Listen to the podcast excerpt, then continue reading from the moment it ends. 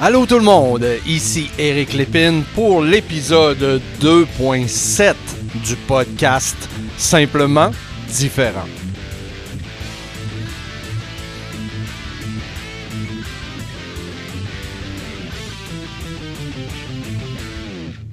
Aussi, souvent, c'est que c'est des enfants à besoins particuliers qui vont se ramasser euh, en, an- en anesthésie générale Hmm. euh, pour les réparations ou même pour les nettoyages? Allô tout le monde, comment ça va? Moi, je suis honnêtement dans une période plus difficile. J'ai de la misère à me concentrer.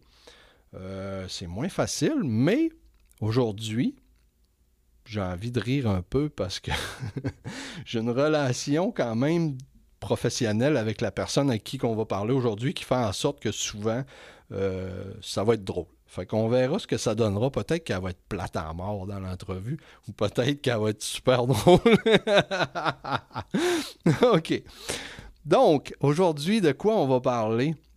On va parler de santé dentaire et autisme.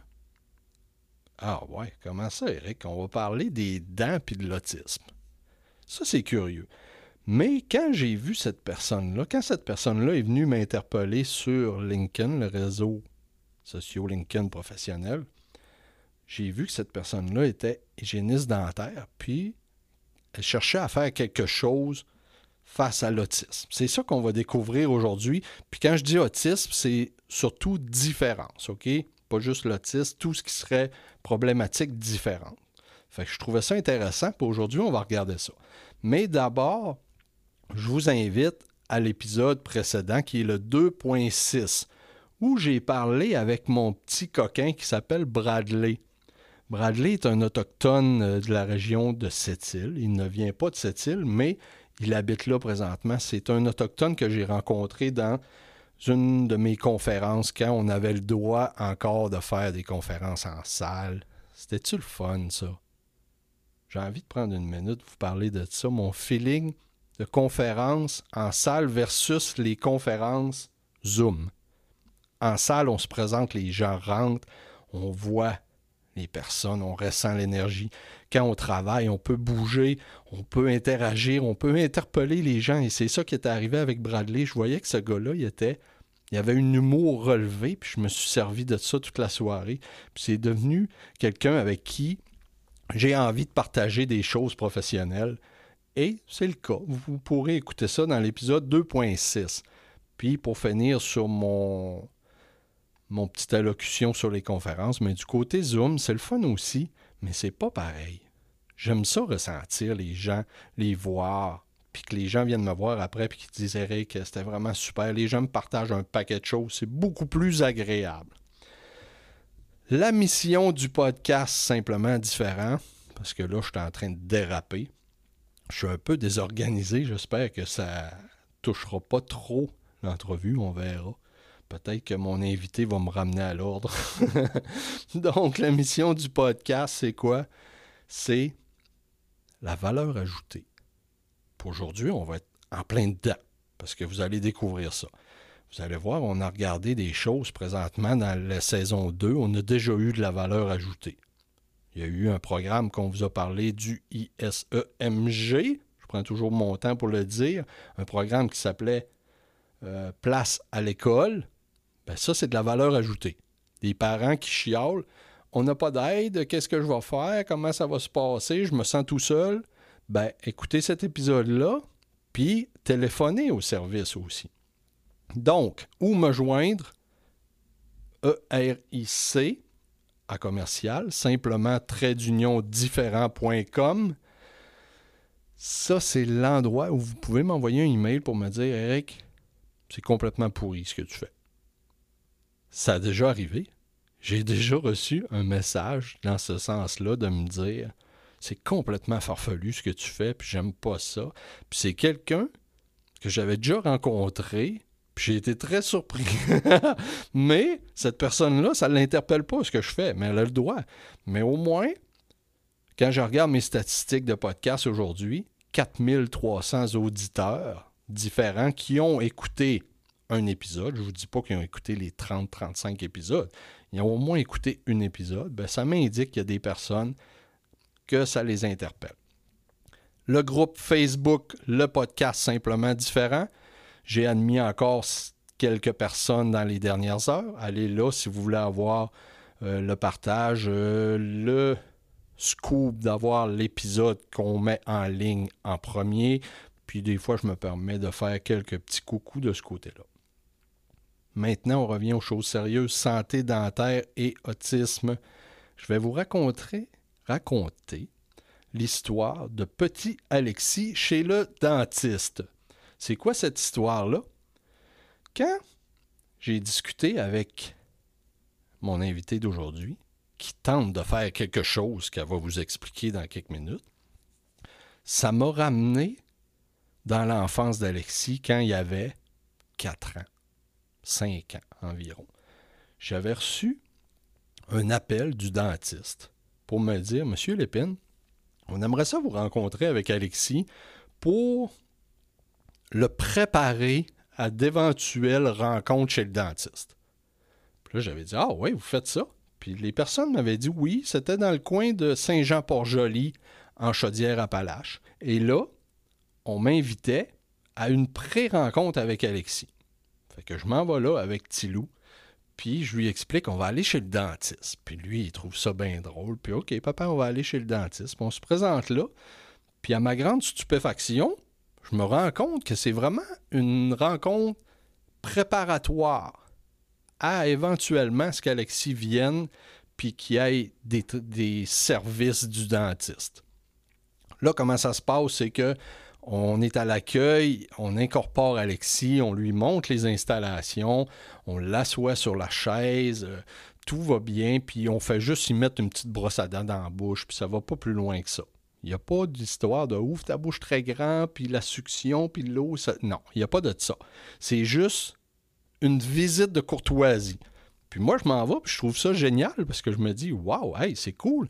En plus, ces gens-là ne savaient pas quand ils m'ont appelé qu'Alexis était différent, Alexis était autiste. Les gens ne savaient pas ça. Moi, je les ai présentés quand je suis arrivé sur place. Il y a eu deux, trois rendez-vous comme ça à travers le temps. Je ne me souviens pas de la fréquence, si c'était après trois mois ou quelque chose comme ça. Mais je sais qu'il y a eu deux, trois rencontres avant le premier traitement. Et dans ces rencontres-là, on avait identifié quelque chose qui était ne pas basculer Alexis par l'arrière avec la fameuse chaise de dentiste. Parce que souvent, on est assis là-dessus, puis on jase, puis la personne arrive, puis je sais pas si ça se passe au pied ou bien quoi. Il y a quelque chose qui pèse à quelque part, puis fou, on est comme éjecté par en arrière. Ben Alexis, lui, il avait horreur de ça. Si on fait ça, ben, ce que le dentiste savait pas, c'est s'il pèse sa pédale puis il clenche Alexis par en arrière, ben, il vient de souder sa bouche en même temps. Parce qu'Alexis fermait sa bouche très fort, puis c'était terminé, il n'est pas question d'ouvrir la bouche. Fait ce qu'on avait découvert dans ces rencontres-là, c'est que Alexis devait lui-même appuyer sur, je me rappelle pas du principe exact, mais c'est Alexis qui devait se faire descendre par l'arrière et là, tout se passait correctement. Ce qui s'est passé, c'est que j'ai déménagé. J'ai changé de région. Je suis retourné au Saguenay-Lac-Saint-Jean dans ma région natale. Et c'est là que le premier rendez-vous chez le dentiste s'est effectué. Et moi, je me présente, puis j'explique la démarche qui avait été faite chez l'autre dentiste.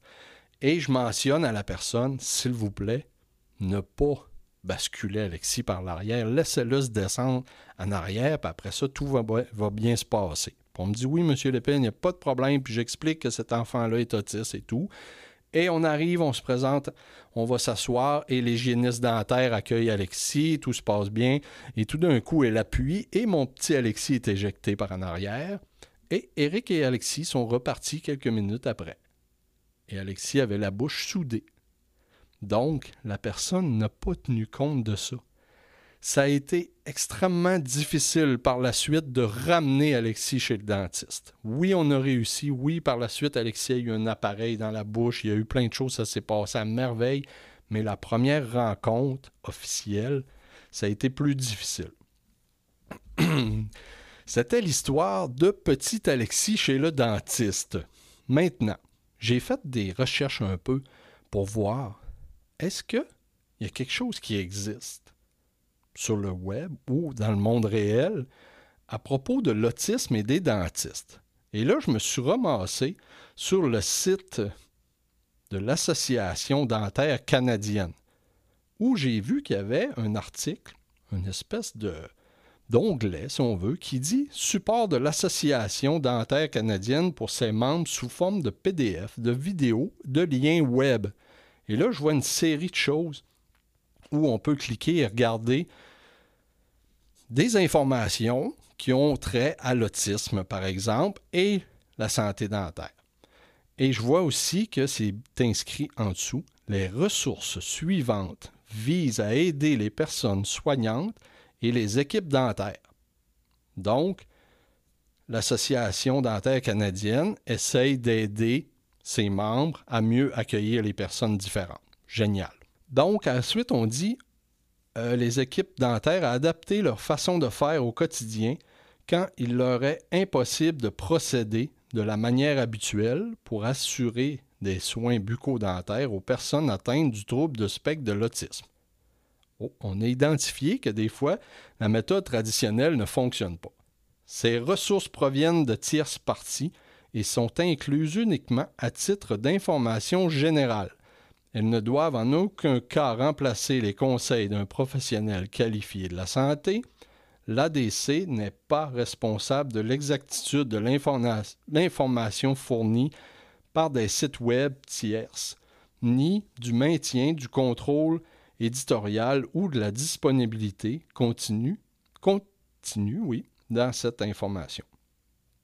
OK. Ce que ça dit, entre autres, c'est qu'il y a quelqu'un qui a fait des recherches pour trouver de l'aide, du support pour les membres de cette association-là, mais on ne se tient pas responsable de ce qu'il y a dans ça. Mais au moins, il y a un pas qui a été fait, il y a quelque chose qui a été tenté. Maintenant, ce que je me demande, c'est qu'en est-il du soutien offert aux parents d'enfants autistes qui doivent visiter le dentiste? Vous le savez, chers parents d'enfants différents, les nouvelles endroits. On se présente dans un nouvel endroit qu'on n'ait jamais été, les repères, tout ça. C'est difficile pour les enfants d'arriver dans des nouveaux endroits et d'être adéquats dans ces places-là. Donc, je me pose la question, existe-t-il des ressources pour bien préparer ceux-ci? Eh bien, c'est là-dessus qu'on va jaser parce qu'aujourd'hui, je reçois Fanny Leblanc, qui est hygiéniste dentaire. Allô, Fanny. Salut! Ça va bien? Ça va, toi? Oui, ça va, merci. Donc, Fanny, tu as écouté un peu ce que j'ai élaboré à propos du système dentaire en général. Moi, c'est ce que j'ai pu trouver. Ce que j'ai cherché, j'ai fait des recherches sur le web en marquant euh, santé dentaire, autisme. Et il a sorti mhm. ce que je viens de t'élaborer là. Il n'a pas sorti d'autre chose. Je n'ai pas trouvé d'informations pour dire euh, Bonjour, chers parents, voici, on va vous aider à une éventuelle visite ou etc. Je n'ai pas vu rien de ça. Toi, en tant qu'hygiéniste dentaire, en tant que personne qui veut contribuer, de quoi tu as envie de nous parler aujourd'hui? Ben, en fait, je vais commencer par te faire part de ma mission, mon entreprise, euh, parce que moi, je suis pas une hygiéniste dentaire euh, traditionnelle comme on a l'habitude de voir. Je travaille plus en bureau. Ça fait déjà quelques années. Donc, je travaille plus à la chaise avec des patients. Euh, moi, je suis dans l'éducation et dans la prévention. Donc, je fais des ateliers éducatifs et préventifs sur l'hygiène et la santé bucco-dentaire. J'ai un atelier avec des jeunes enfants de 3 à 5 ans euh, dans les garderies euh, et dans les maternelles 4 ans. J'ai aussi un atelier conférence pour les futurs et nouveaux parents, tout ce qui a trait à l'hygiène, la santé bucco-dentaire de la femme enceinte et du jeune bébé jusqu'à 2 ans. Et puis maintenant, on est en train de construire un atelier pour parents d'enfants à besoins particuliers. Là, aujourd'hui, on va parler euh, des enfants TSA. Par contre, ça peut regrouper plusieurs autres problématiques. Pourquoi on a décidé de, monter cet atelier-là? C'est que euh, ben, y a un besoin. Malheureusement, souvent, les cabinets dentaires ne sont pas équipés ou ne sont pas outillés, formés pour recevoir ces enfants-là. Donc, entre autres, ce qui va faire partie de notre atelier, ça va être de monter euh, un répertoire disponible pour les parents de ressources euh, où est-ce qu'ils peuvent aller avec leurs enfants, que ce soit des dentistes à domicile, parce que souvent, comme tu disais tantôt, c'est difficile pour un enfant euh, autiste, euh, tout ce qui est nouveau, les nouveaux endroits, ben à ce moment-là, ça peut être plus facile parfois si c'est le dentiste qui se présente à la maison, au moins on est dans un lieu connu. Mais aussi, on veut outiller les parents dans le quotidien. Tu sais, on s'entend, ça, c'est pour tout le monde, problématique ou pas. le plus gros du travail, c'est pas ce que l'hygiéniste dentaire fait à tous les six mois ou à toutes les années à la chaise. C'est vraiment ce qui est fait dans le quotidien. Donc, nous, notre mission, ça va être d'aller outiller les parents pour ce qu'ils font au quotidien. Parce qu'il y en a plusieurs. On a fait un sondage avant de. Puis merci, Eric, de l'avoir partagé aussi. Je pense qu'il y a beaucoup de gens sur ta communauté qui, ont, qui ont répondu au sondage. Et euh, on s'est aperçu très malheureusement avec ce sondage-là euh, qu'il y a beaucoup de, d'enfants qui ne fréquentent pas les bureaux de dentistes, d'une part, parce que les dentistes sont pas outillés pour ça, puis les parents ben, sont, sont un petit peu euh, sans ressources, ils savent pas euh, trop où aller. Et on s'est rendu compte, d'autre part, qu'il y a une grande partie aussi que l'hygiène n'est même pas faite dans la bouche au quotidien des enfants, qui, qui c'est difficile même juste de mettre une brosse à dents dans leur bouche. Donc, euh, on veut aller donner des trucs aux parents pour ça, que ce soit en passant par la désensibilisation, que ce soit en recommandant des outils, des produits, des méthodes. Fait que ça va être vraiment ça le, point, euh, le point central de notre atelier. Là, tu as lancé beaucoup d'informations, puis pendant ce temps-là, Eric, sa tête, à tourne, puis il y a des petites questions qui sortent. J'ai une question. Je t'ai entendu mentionner le dentiste va à la maison. Oui. Ça se peut, ça? Oui, il y a quelques cliniques mobiles. Par contre, c'est pas toutes les cliniques mobiles qui euh, vont nécessairement aller vers cette clientèle-là. Il y a quelques cliniques mobiles qui vont être pour euh, traiter particulièrement les personnes euh, âgées qui sont dans des centres, des CHSLD, qui ne peuvent pas se déplacer pour aller en bureau. Mais je pense à une clinique en particulier, c'est une dentiste que, que, je connais un petit peu aussi, Sandra Verdon, qui, elle, a démarré sa clinique mobile. Je pense que ça pas un an qu'elle a démarré ça. Et euh, c'est justement pour aller traiter euh, les clientèles à besoins particuliers et aussi là, personnes âgées et personnes en perte d'autonomie qui ne peuvent pas euh, se déplacer.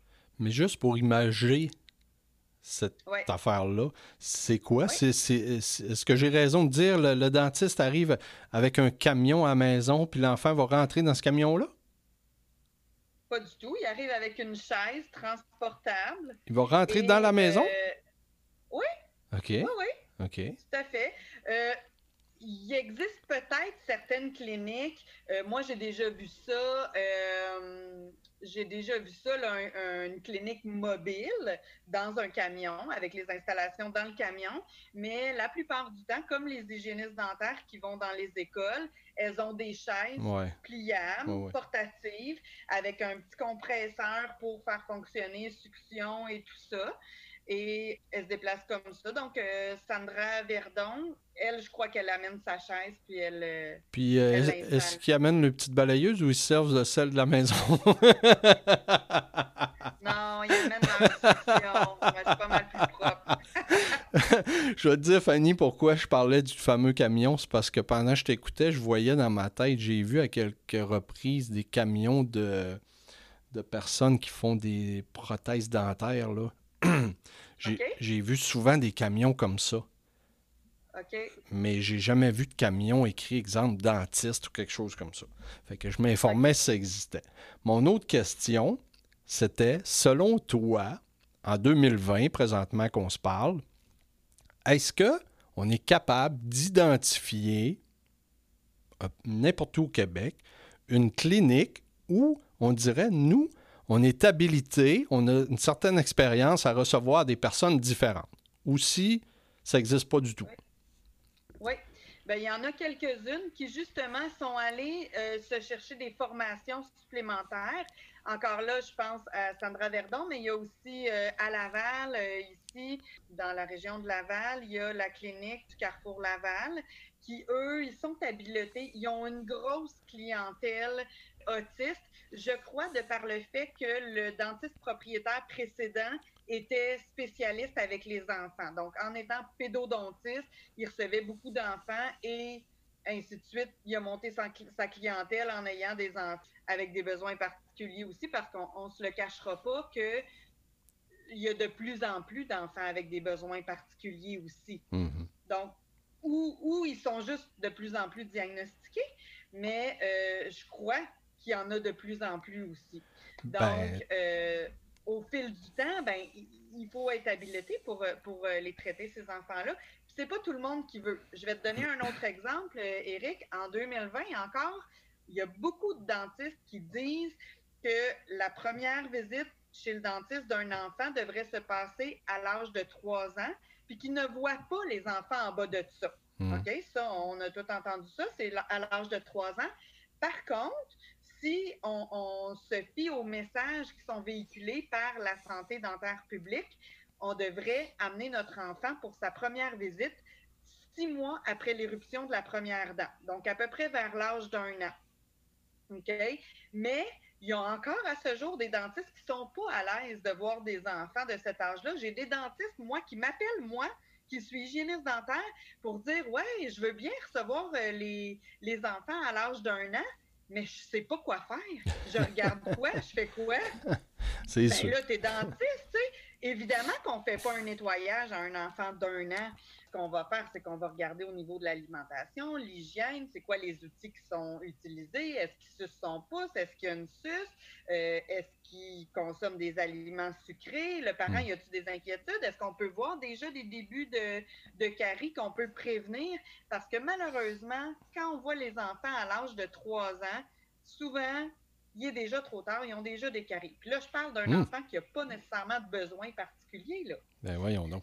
imaginez un enfant qui a des besoins particuliers en plus de ça, ben, c'est ça. Fait on peut l'échapper facilement. Donc, c'est nous, on est là justement pour donner les, les outils aux parents dans le quotidien, pour justement prévenir la carie.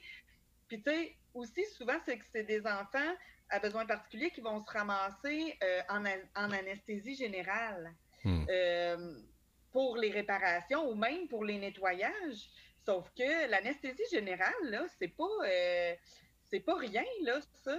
C'est moi la première. Là, je voudrais pas que mon enfant soit endormi pour faire réparer des dents. C'est sûr qu'il y a un moment donné qu'on n'a pas le choix parce que là, il y a des caries, puis c'est de l'infection, ça voyage dans le système, dans le sang, dans la salive.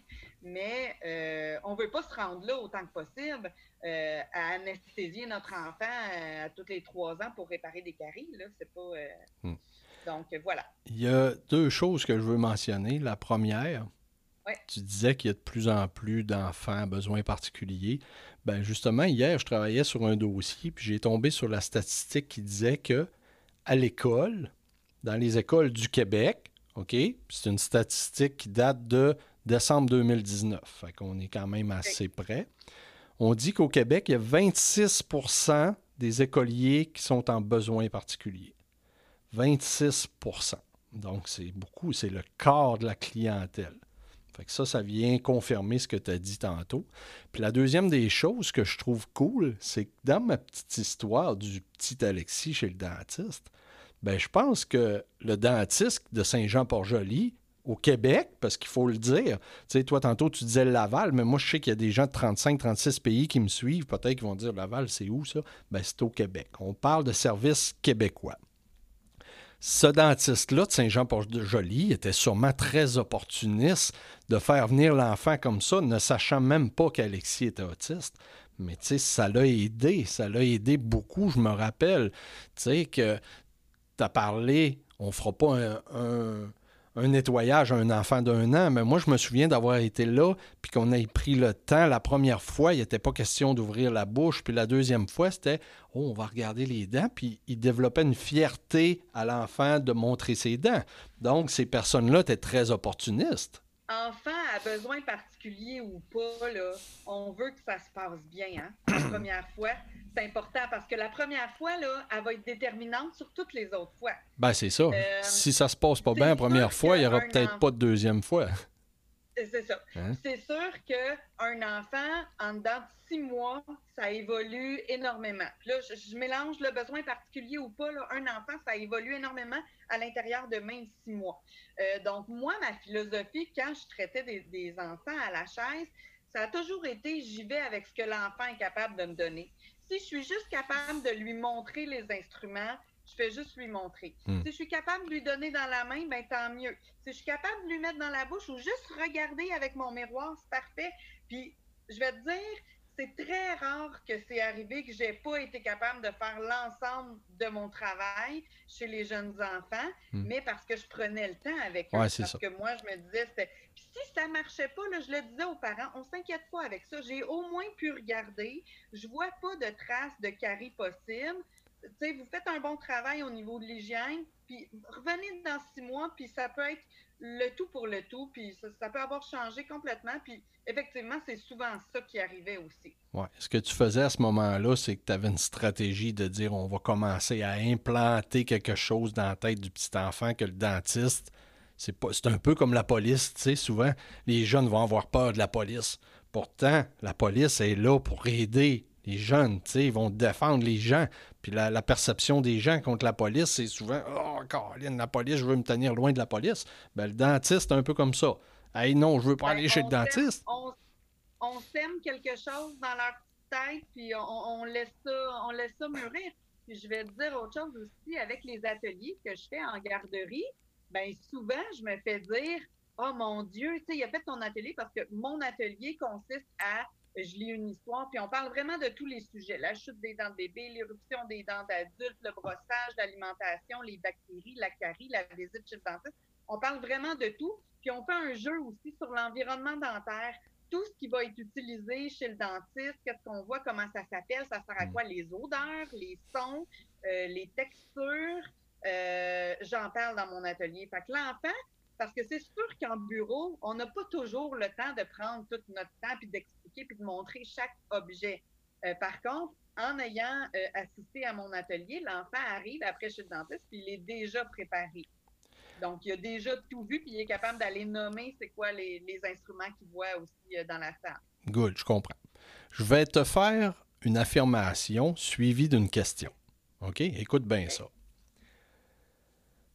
Dans la vie d'une personne autiste, d'un jeune homme autiste, d'une jeune femme autiste, souvent, même je suis persuadé que c'est très, très, très souvent, un des principaux défis de cette personne-là, ça va être l'hygiène corporelle. Moi, avec Alexis, c'était très difficile de lui inculquer son hygiène corporelle. Je me souviens quand il travaillait au Tim Horton, à temps partiel pendant qu'il était aux études, il allait travailler, puis quand il revenait, ben, il sentait la friture puis la cuisson parce que c'est lui qui faisait, préparait les beignes puis toutes ces affaires-là, les pains puis les patates. Donc, il y avait une odeur. Puis là, lui, dans sa tête, il disait Bon, bon, OK, je vais aller faire telle affaire. Là. Puis là, ben, Alexis, il faudrait peut-être que tu te laves.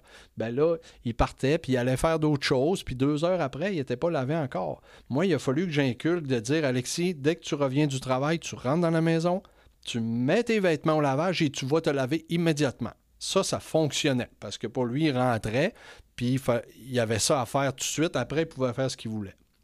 Mais le défi reste le même. Puis souvent, les dents, je pense que ça doit être le mal-aimé de l'hygiène. Parce que combien de gens vont prendre soin de se peigner, de se laver les cheveux, quand ils vont prendre leur douche, ils vont se laver avec un savon, ils vont passer du shampoing dans les cheveux, mais ils vont négliger les dents ma question, à travers le service, l'atelier que tu veux amener, toi, Fanny, est-ce que cet atelier-là concerne les jeunes enfants en début de santé dentaire ou va concerner aussi, exemple, un jeune homme de 20 ans qui a besoin de se faire remettre sur la traque en santé dentaire?